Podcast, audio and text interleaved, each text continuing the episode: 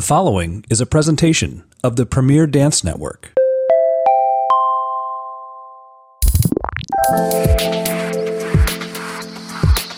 Hello and welcome back. Thanks for coming to chat. I am your host, Barry Kerollis, and you are listening to Pas de Chat Talking Dance on the Premier Dance Network. In this weekly podcast, I candidly offer educational conversations and thoughtful analysis on all things dance.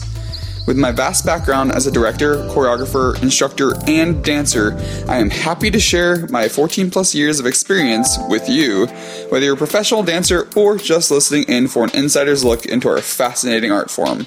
So, put your earbuds in, grab a cup of coffee, sit back, and let's talk dance.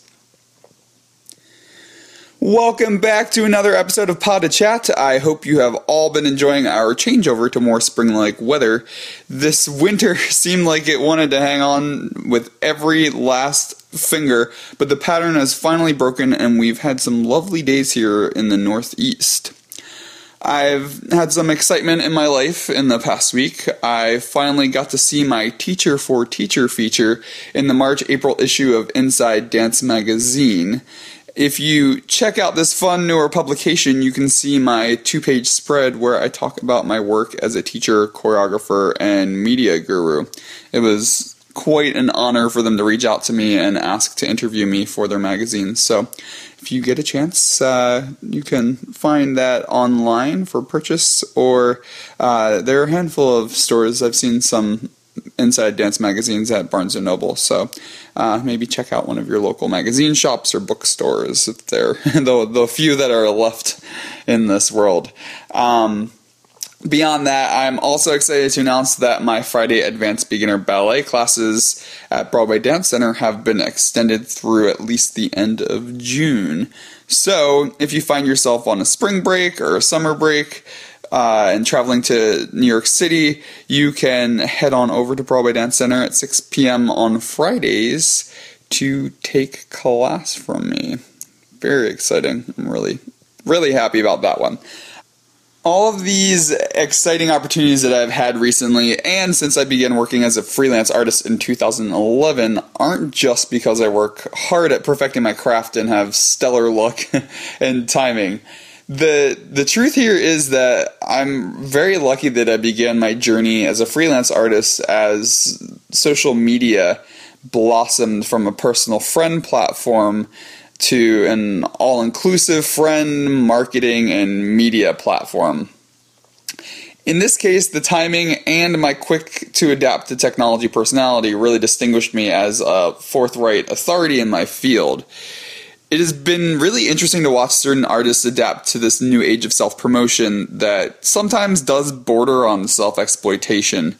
Uh, I, I, distinctly remember reading an article a few years ago as the old guard of ballerinas at American Ballet Theater that included Julie Kent, who is now the artistic director of Washington Ballet, Paloma Herrera, who is the incoming artistic director at Teatro Colon in Buenos Aires, which I just got to visit.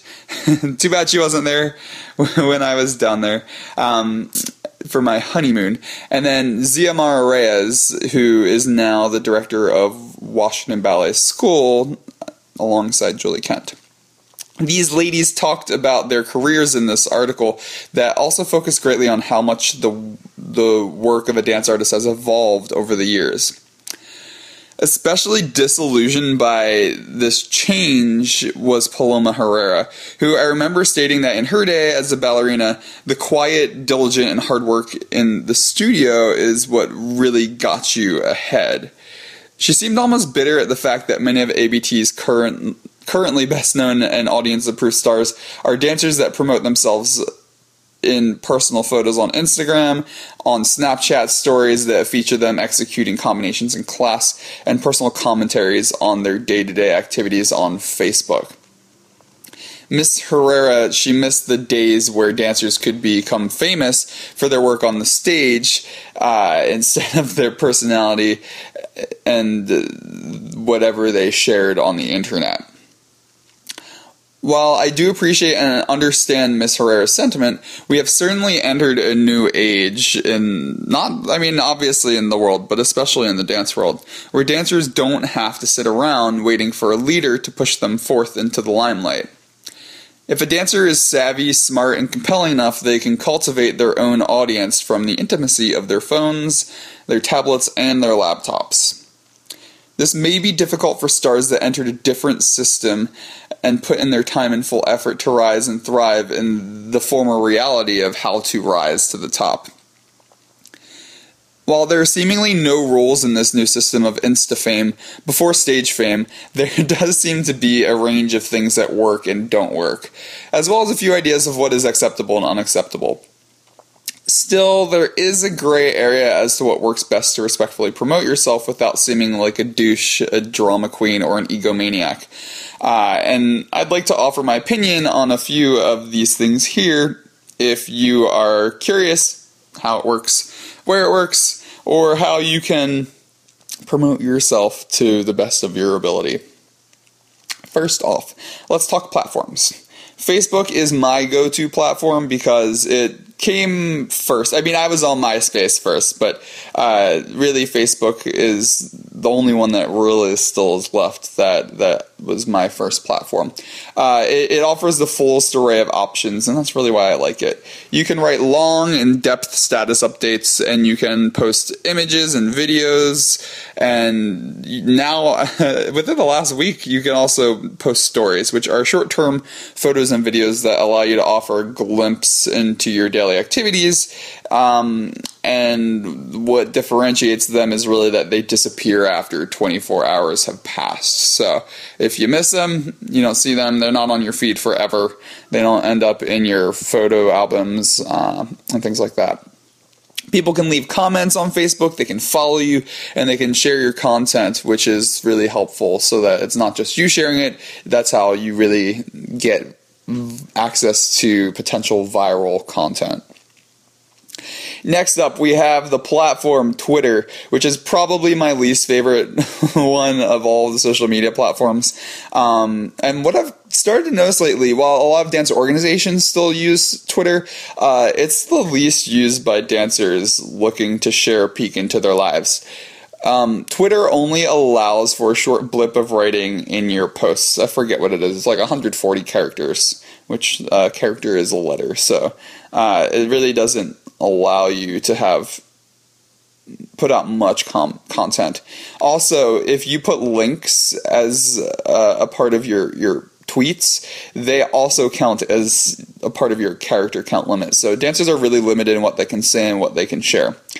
Beyond this, content scrolls down the feed so quickly that all of your effort may go unnoticed. And due to the lack of algorithm, even though sometimes algorithms drive me nuts, and an algorithm is uh, it's a computer system that it's a it's it's I am not a mathematician or anything like that but essentially what it does is it looks at data and it brings content to you that maybe say you've clicked on a friend 10 times and somebody else you've clicked on once you're more likely to see what that friend that you clicked 10 times is doing than that one that you've looked at once but anyway, uh, your all of your effort may go unnoticed due to that algorithm or no algorithm, and uh, it, you may not see relevant content in your feed.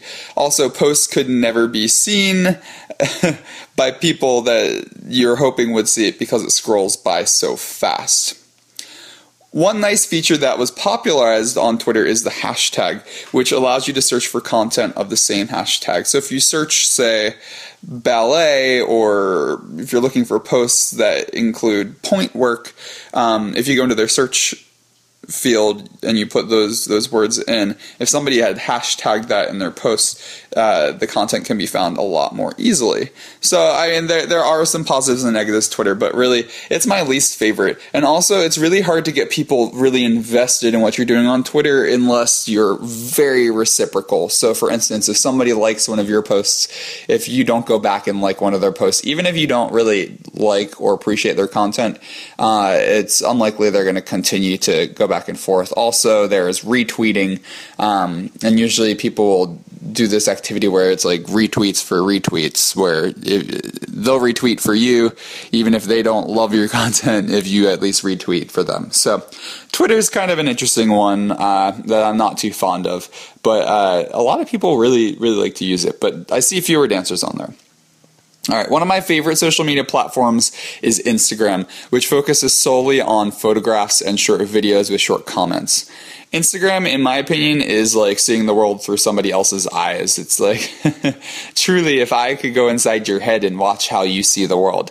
It's very visual and it also uses the popular hashtag system I was just talking about on Twitter. Instagram, it also has been offering stories for quite some time, like Facebook just added. Uh, and it seems like people really like that because Instagram is very visual, it, it kind of makes sense for, for Instagram to have stories as well.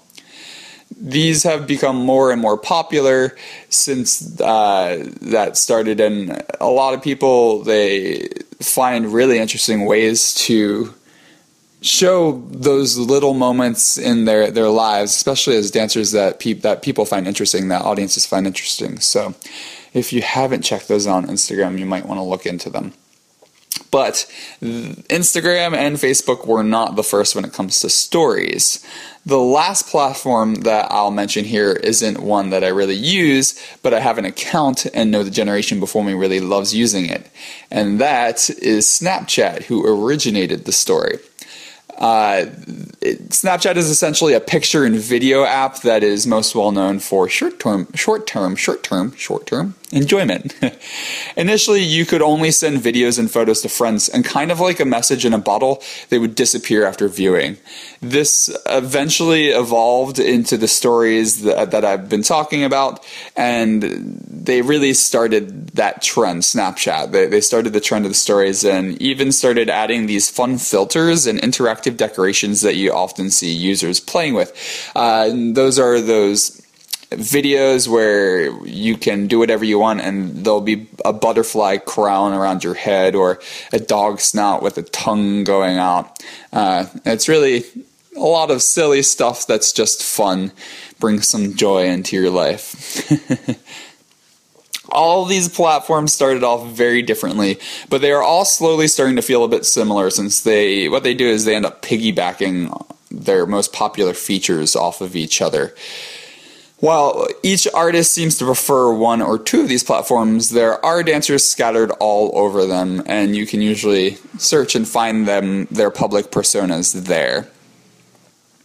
Some of my favorite dancers and choreographers to follow on some of these platforms are Annabelle Lopez Ochoa, who is a fantastic international choreographer, and you can find her on Instagram where she shows you what it's like to travel the world as a popular choreographer. Also, I really enjoy watching my friend James Whiteside, who also uh, has a podcast on the Premier Dance Network that you can go check on our on our website. He is an American Ballet Theater principal. He is a drag queen. He is a singing artist, um, and he shares on many platforms from Facebook to Twitter to Instagram, his fabulous life eh, and all of his the variety of his artistic pursuits.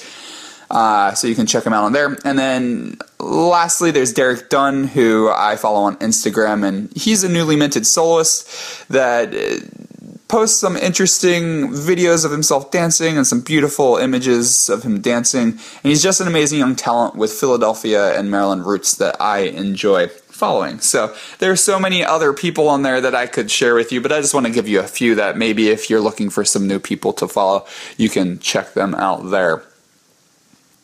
Now, there are many dancers that are doing all of the right things to cultivate their own type of following.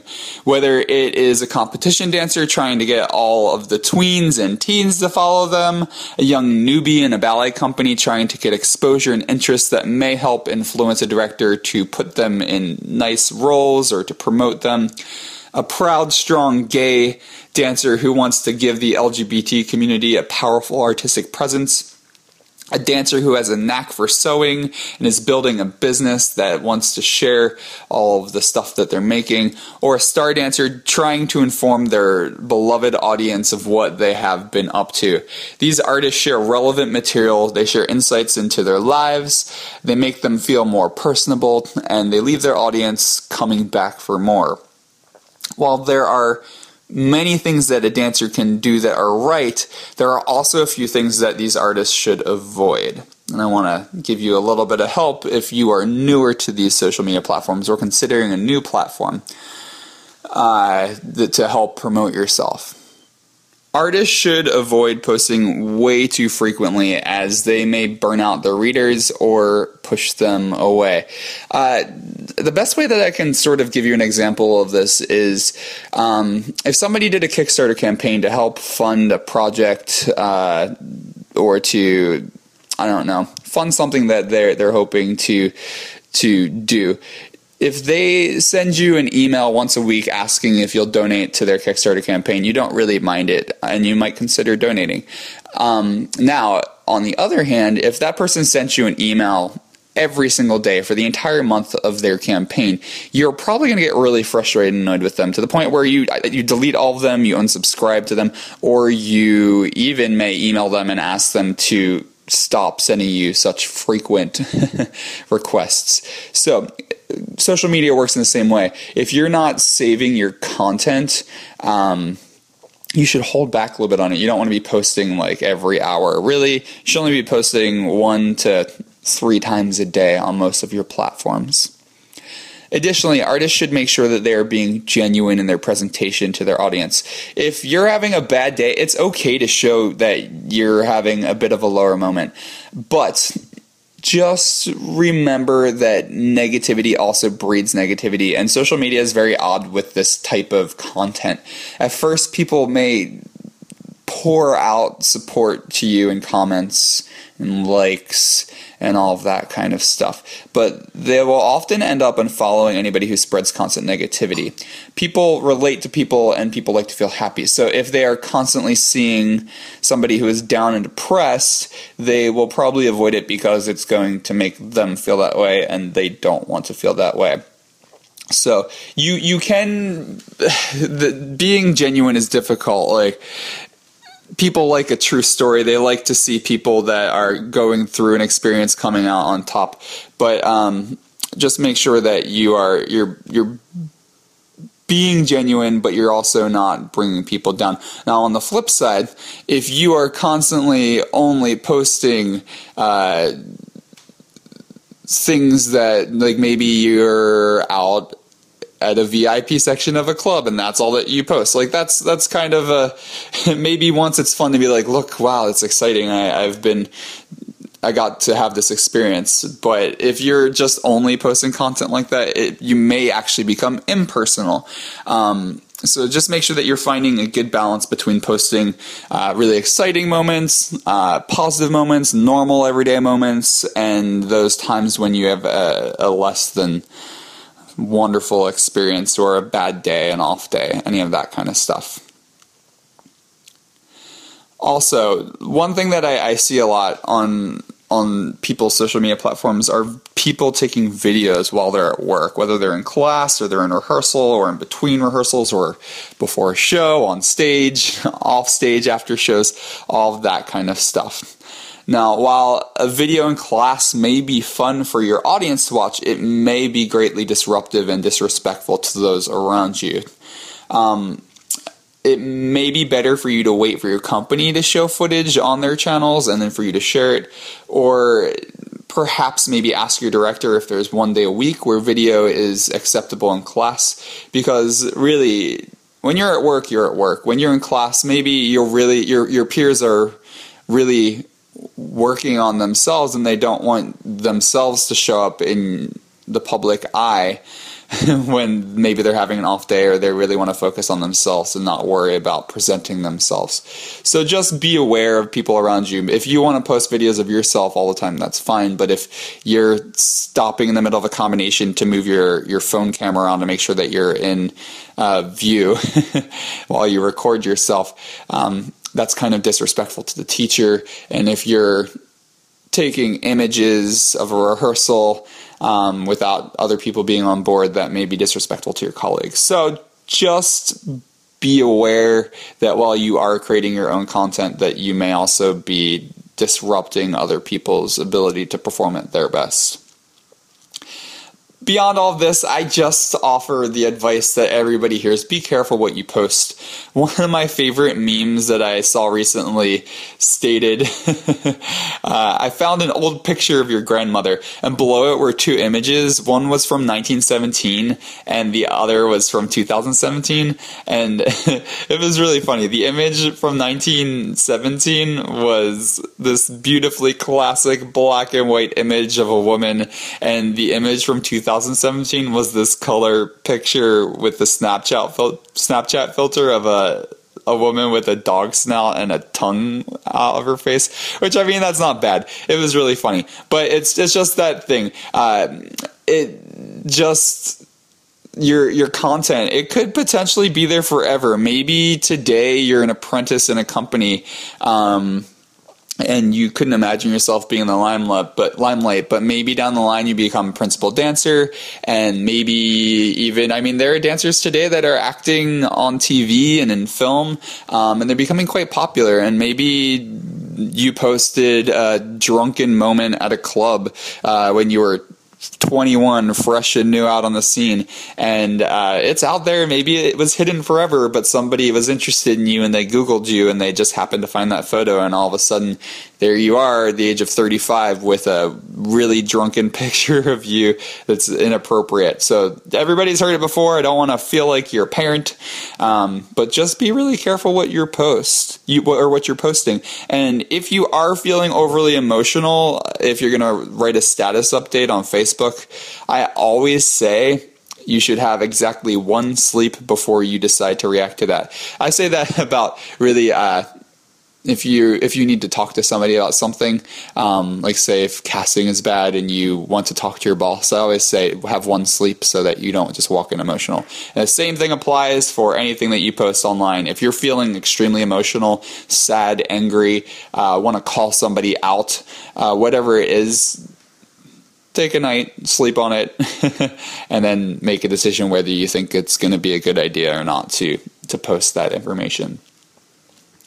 Social media has changed the world in so many ways, and our world works completely differently because of it. It has connected us in ways never possible before, and it's given many of us tools to take more control of our own career fate. There are many positives and negatives that come along with instant access to a captive audience, so be sure to use some of these tips and, more importantly, common sense when engaging with your audience online. I'm so grateful for social media as these platforms, my blog, and this podcast have really pushed my work into the public eye in a way that I don't think would have happened without it. I hope this episode helps you along your path as well. This seems like a great place for me to say goodbye, so I hope that you enjoyed this week's episode of Pod Chat Talking Dance. If there are any topics you'd like to hear me talk about, please feel free to reach out to me via my website contact page at www.barrykerollis.com.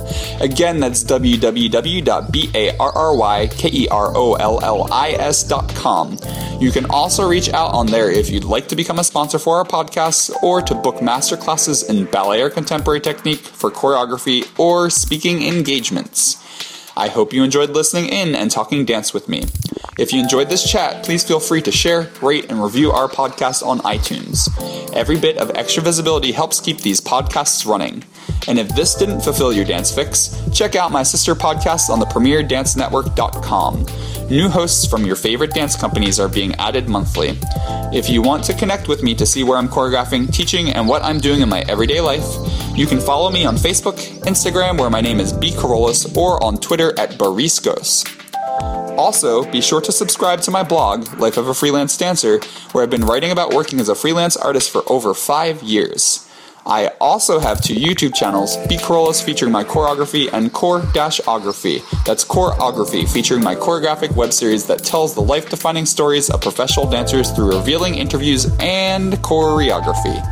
Thanks for listening in to Pod Chat. I hope you return next Friday to talk dance with me. And remember to go out and support your local dance scene.